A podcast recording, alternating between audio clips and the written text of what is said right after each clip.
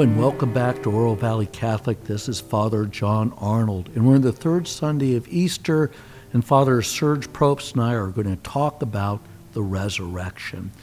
And what one point that I want to make that I think is very important about the resurrection is that the four gospels that talk about the resurrected Jesus all are remarkably similar.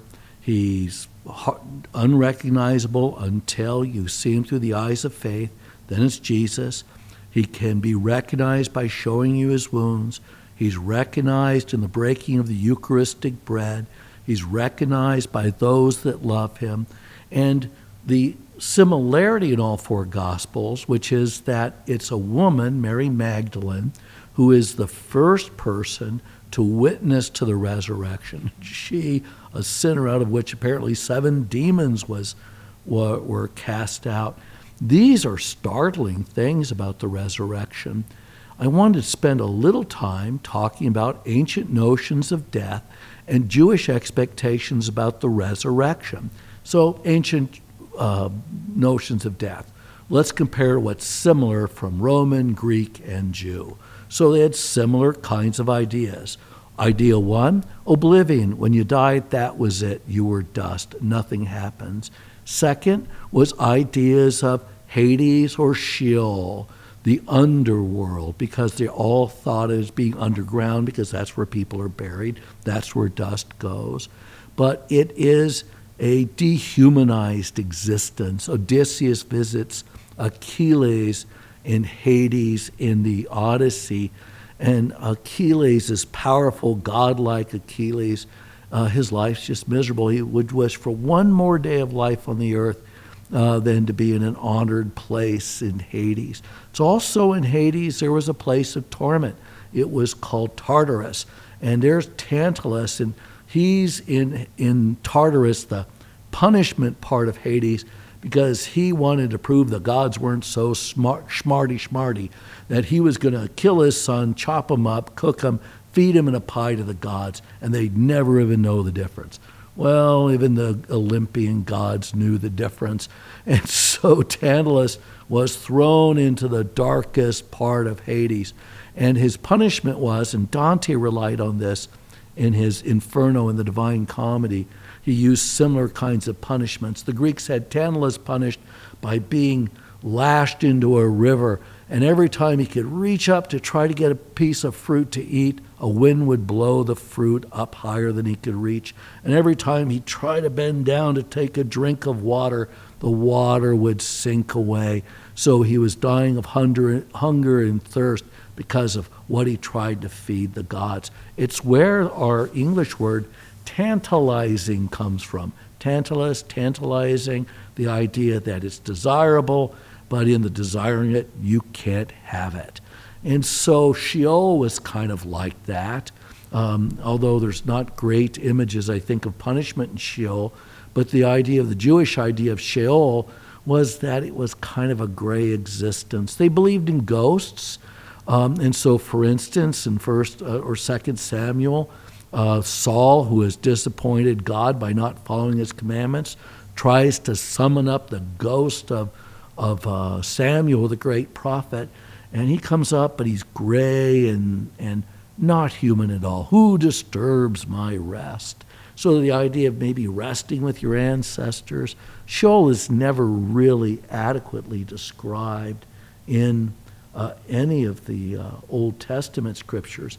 But you know, Later in the New in the Old Testament, books like Book of Solomon, Second Maccabees, Book of Daniel's, there is references to uh, resurrection. But all these books are probably authored within two or three centuries of Jesus' birth. So they're the newest books in the in the Old Testament, which sounds kind of uh, oxymoronic, but there you have have it. Even though the Old Testament has newer books, and uh, the images uh, of um, the Son of Man, what the Messiah might look like in this in the visions, and what resurrection might be like, are really some of the roots of the Book of Revelation. Uh, but they're really not picked up at all in in the stories of the resurrection. You know, in all four Gospels, um, they talk about fulfillment of Scripture until you get to the resurrection, and then there's just no mention of the Old Testament or fulfillment of Scriptures. They're just telling you the way it was. A woman brought the news.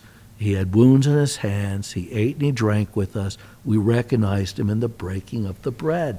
But what was the Old Testament like? Well, here in the book of Daniel, chapter 7, uh, Daniel has a vision of the Son of Man. And remember, Jesus refers to himself as the Son of Man. And so, what's the, the vision? It's what it says starting in verse 9 of chapter 7 of Daniel. Thrones were set up, and the Ancient of Days, this is the Son of Man, took his throne. His clothing was white as snow, the hair on his head like pure wool. His throne was flames of fire with wheels of burning fire. Where do you see that in the New Testament? The first chapter of the book of Revelation, the last book the, in the New Testament, the newest book in the New Testament. And uh, it's John of Patmos has a vision and in the vision, he sees in the midst of the lampstands, seven gold lampstands, like the menorah in the temple, a one like a son of man. This goes back to Daniel 7, wearing an ankle length robe with a gold sash around his chest. Nothing like any of the four Gospels describe Jesus. You notice they never describe his clothing. The hair of his head was as white as wool or as snow, and his eyes were like a fiery flame, just like Daniel said in chapter 7. His feet were like polished brass refined in a furnace, and his voice was like the sound of rushing water. I didn't read it, but that was also in Daniel 7. And in his right hand he held seven stars. A sharp two edged sword came out of his mouth, and his face shone like the sun at its brightest. These are not the stories of the resurrection. This is this vision of this cosmic figure. I mean, a, a sword coming out of his mouth that makes enunciation very difficult. I haven't tried it, but I can only imagine. So the stories of Jesus' resurrection aren't at all like ancient Greek, Roman, or Jewish views of life after death.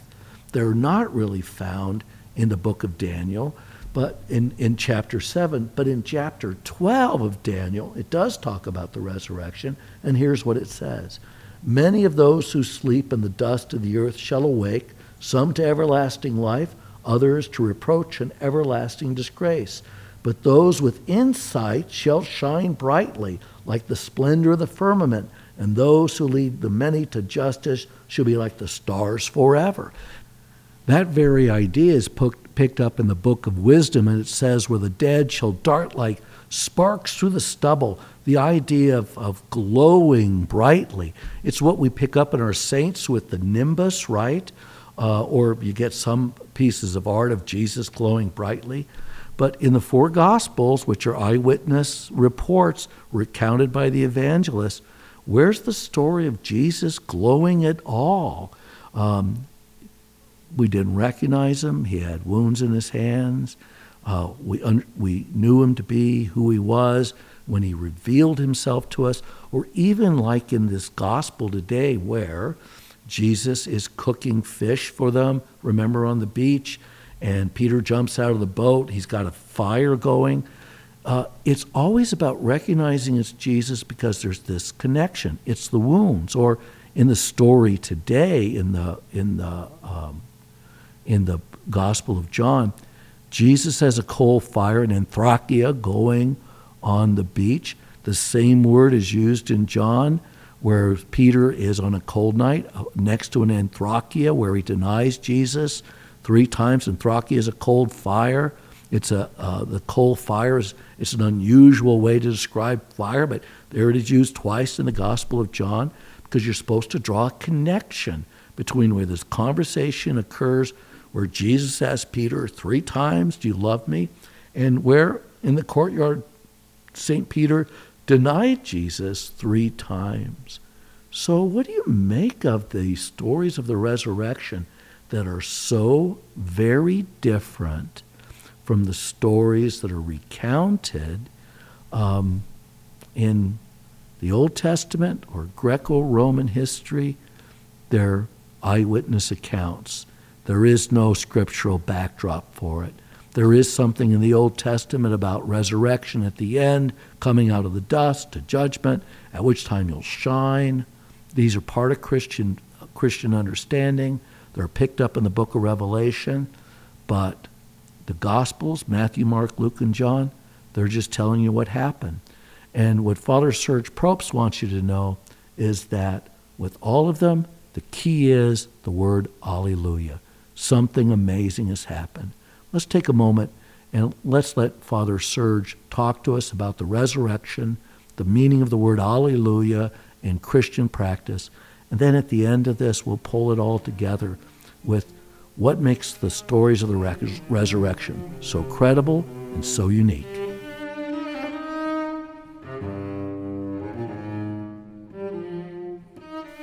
Hi, we're back, and my guest again this week is Father Serge Probst.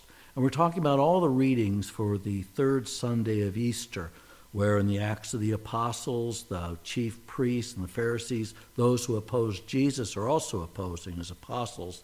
They gave him strict orders not to teach, but the apostles are teaching. And in the gospel, Jesus meets with the twelve. They've gone back to fishing on the Sea of Galilee, and he's prepared breakfast for him on the beach. And if you remember the story, um, Jesus asked St. Peter three times, If you love me, feed my sheep. And so let's go and ask Father Serge to break down these readings for us. Father Serge, why are the episodes recounted in the Gospel for this Sunday so very important to our practice of the Catholic faith? This whole story about St. Peter jumping into the sea to see the risen Lord? Well, first of all, I think it's included in the Gospel so that we might become very aware of the power of the Holy Spirit emanating from Pentecost and the resurrection of Jesus and changing human lives. Peter actually jumps into the sea twice. The first episode is in Matthew. But he begins to sink in the water. Remember, Jesus calls him to step out of the boat and come walk on the water with him. And he begins to sink because of fear and insecurity. Peter is changed at the resurrection, and the change is spectacular here. He doesn't even think about what he's doing. As soon as John says, It's the Lord, Peter jumps overboard. The question we have to ask is what power now is at work that can so transfigure a coward into such a brave man? Well, part of it, eh, remember, Father Serge, is that the last time Peter and Jesus saw each other, Peter was by the fire in the courtyard of the Sanhedrin. And he was denying Jesus as Jesus was undergoing his own trial. And here, there's another fire on the beach. And so in the Gospel of John, these two issues are kind of tied together. But that sense of redemption, you suggest in your preparation for your homily this weekend that there's a word that expresses the phenomenal power of Peter's encounter with the risen Jesus on this uh, beach that changed his uh, experience from experience of shame to being a living witness of the resurrection and the power of Jesus uh, to change our lives. What's that word?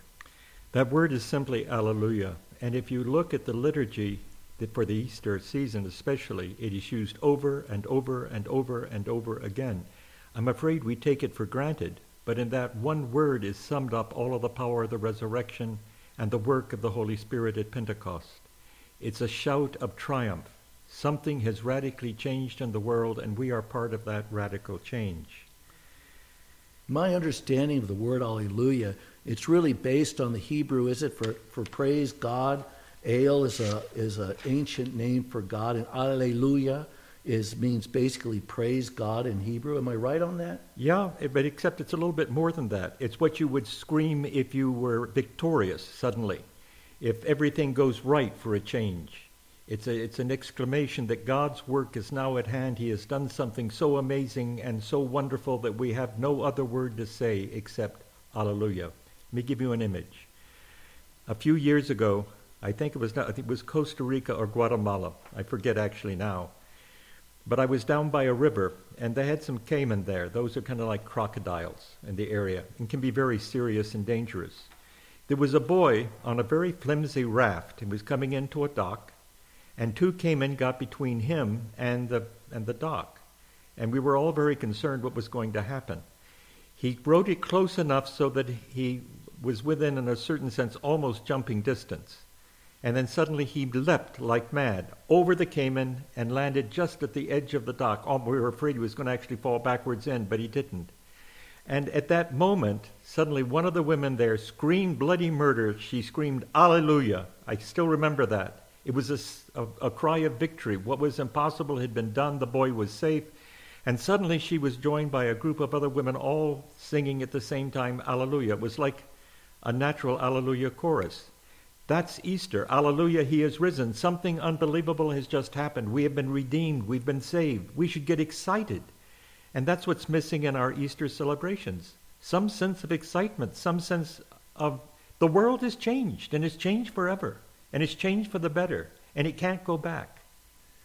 So, uh, you know, it's how do you move into that uh, level of excitement when, you know, you, you live the Christian life year after year I suppose you could go yearly and escape man eating sharks or, or caiman that might bite you. But in a more practical sense, for the listeners of Oro Valley Catholic, how would you encounter or release the power of Alleluia into your life?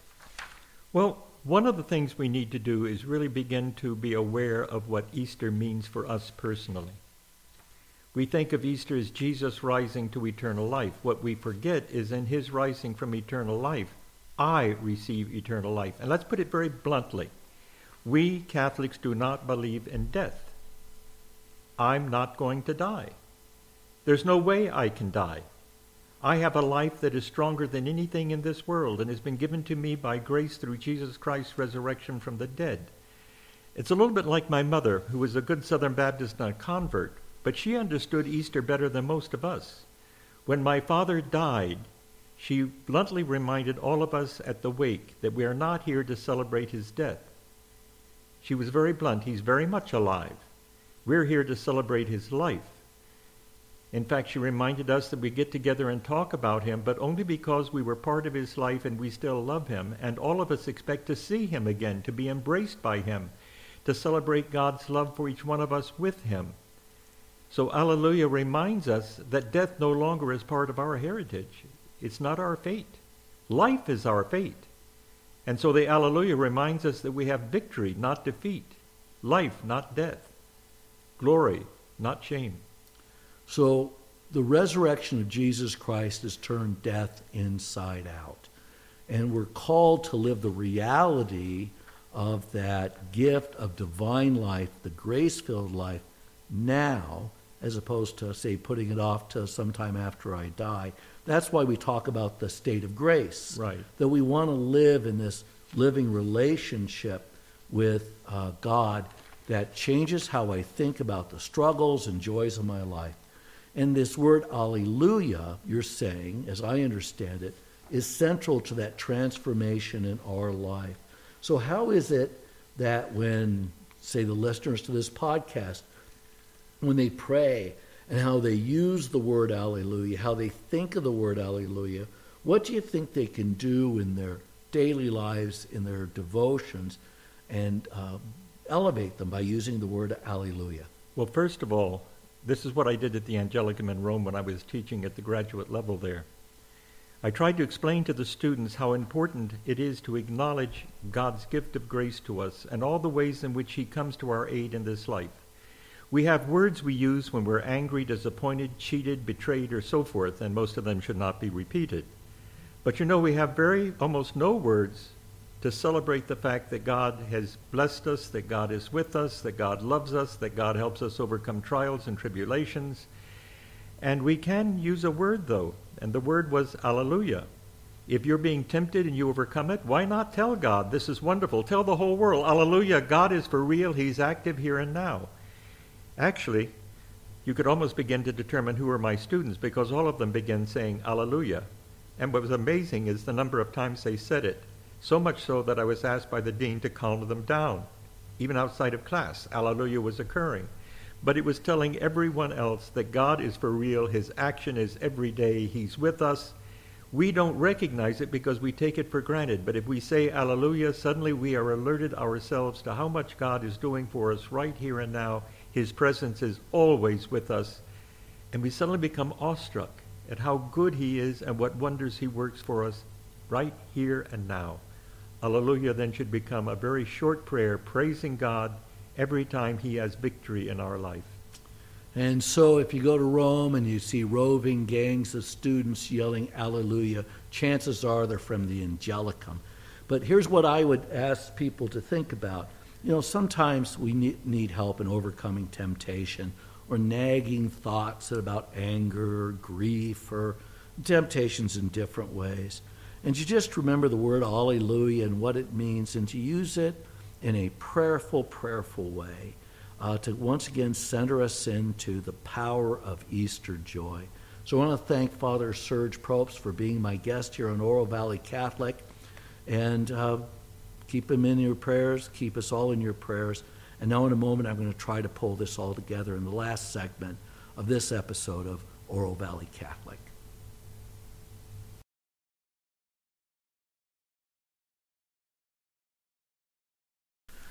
And so I spent a little time talking about the nature of resurrection and uh, life after death ideas amongst the Greeks and the Jews, and absolutely the Romans, who had the same ideas as the, as the Greeks, basically, and what everybody meant by life after death.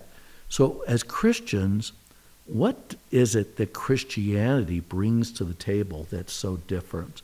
So, the way that you think about it is what's similar? Well, all this stuff is about life after death, so there is a similarity to it all. But it's the dissimilarities that are significant. I'd like to point those out to you. The first one is this is the idea that someone rejected by the people and crucified as a slave, that this is the one risen from the dead. Crucifixion was, according to the Romans, a slave's death. So why would that one be the risen Lord? For the Jews, uh, someone who hangs on a tree is cursed. Why would that one be the Lord? Why it is that Christians think that the heart of resurrection life is an understanding of the crucifixion, that God sides with the victims, that the people that the world thinks are out are not the people that are out. How about something like, oh, what would we say? uh, the last will be first and the first will be last, or in Mary's Magnificat, the rich are sent away uh, empty, but the poor are completely filled, because it's all about what's important in God's eyes. So the common elements of the Messiah, if you look into back into the Jewish Old Testament, he's going to be this great leader. We talk about this all the time. He's going to be a king. Um, he's going to restore the Davidic uh, kingship. Um, Christianity fulfills all of that in an absolutely amazing way that's not foreseen by really anyone in Israel. But in hindsight, especially when you look at Isaiah and the suffering servant songs, um, Jesus' death and resurrection fulfills the Old Testament in a way that it would be extremely hard to predict. That's why you pray for God. But what, what's going to happen, friends? God's going to surprise you. He's the God of surprises. But the second part of it is, is that the idea of the resurrection is associated with Jesus, that Christians will rise from the dead and, and to glory, and that those who reject God will rise from the dead, but to shame. And so there is some of the echoes of some of the stories of how it is that uh, what life after death looks like. But what Christianity brings is that at the center of all of this is the end time judge, Jesus, who we meet in our judgment after our death. And then the portrayal of the resurrection. Just think of how the story of the resurrection is told. Clearly, this is not the Old Testament understanding. If you go back to the book of Daniel, and you look at the stories about the Son of Man, he shines like the sun. Where you see that image of Jesus is in the book of Revelation, which is a vision about the end times, and it draws right from Daniel, which is before Jesus' time by about 200 years. And the book of Revelation, one of the last books put together in the Old Testament, which recovers this image from Daniel and applies it to Jesus. But the four Gospels, Matthew, Mark, Luke, and John, Jesus doesn't shine. He doesn't light up any rooms. he looks just like a human and that he's not recognizable except through the eyes of faith. Like in the, uh, the Gospel of Luke, he's recognized in the breaking of the bread. In the Gospel of John, he's recognized because he shows his hands in his side. He also eats and drinks. So the portrayal of the resurrection as something that participates, can participate in life as we understand it now, eating and drinking with our marks from our past. This is something completely unique to Christianity.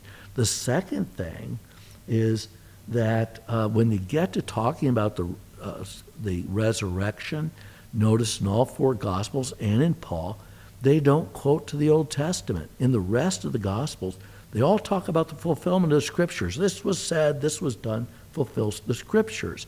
But it's never said about the resurrection because the Old Testament is kind of a blank when you talk about what the, what the uh, apostles experienced in Jesus' resurrection. And then the third thing, which is the reason all these stories are so credible, is in either Jewish, Greek, or Roman culture, all around the time of the Gospels, women couldn't be witnesses in a trial. They were considered too erratic and undependable. Why is it that Jesus Christ, risen from the dead, chooses in all four Gospels a woman as his messenger? Um, it's because the purpose of the resurrection is to heal what's wrong with humanity. And when you go back to Genesis, what's at the heart of what's wrong with human beings is a relationship between man and woman, husband and wife. It's why the sacrament of marriage is, in fact, a sacrament. It's about the healing of the human race. It's much more than just about romantic love. And I hope you all romantically love your spouse. But the sacrament is about healing of the broken relationship in humanity. You know, the, we think of the Gospels as the earliest statements of the resurrection. They are not. They may date as early as the 50s or the 60s or the 70s or the 80s. And uh, scholars argue about it. I think the best way to look at it is uh, late 50s and, and the 60s, at least for Matthew and uh, Mark maybe late 60s, and uh, Luke probably after Paul's death. Um, no, before Paul's death, because if Luke had written after Paul's death, as I remember, he probably would have said something about Paul dying in the Acts of the Apostles, and he doesn't. So that puts most of the Gospels uh, 20 years after Jesus' death, 30 years after Jesus' death. But the earliest statement about the resurrection is from the uh, Paul's letter to the Thessalonians is from sometime in the 40s, within a decade or two of Jesus' death. And all it says is in 1 Thessalonians chapter 1, verse 10, God raised him from the dead. Um, it's because this is what Christians accept. It is hard to wrap your mind around, but when Father Serge talks about Alleluia, it's that nothing is final in this world. No power in this world has the final say. No matter what happens to you in your life, you belong to God. He's your only judge. Nobody on this side of the grave can, uh, can judge you. Um, of course, you better avoid criminal law judges because they have a very different perspective on it, and I support them in that perspective, but it's very limited. So, alleluia, Jesus is risen from the dead, and it's a surprising fulfillment of Scripture. God bless you. Until next time, and Oro Valley Catholic.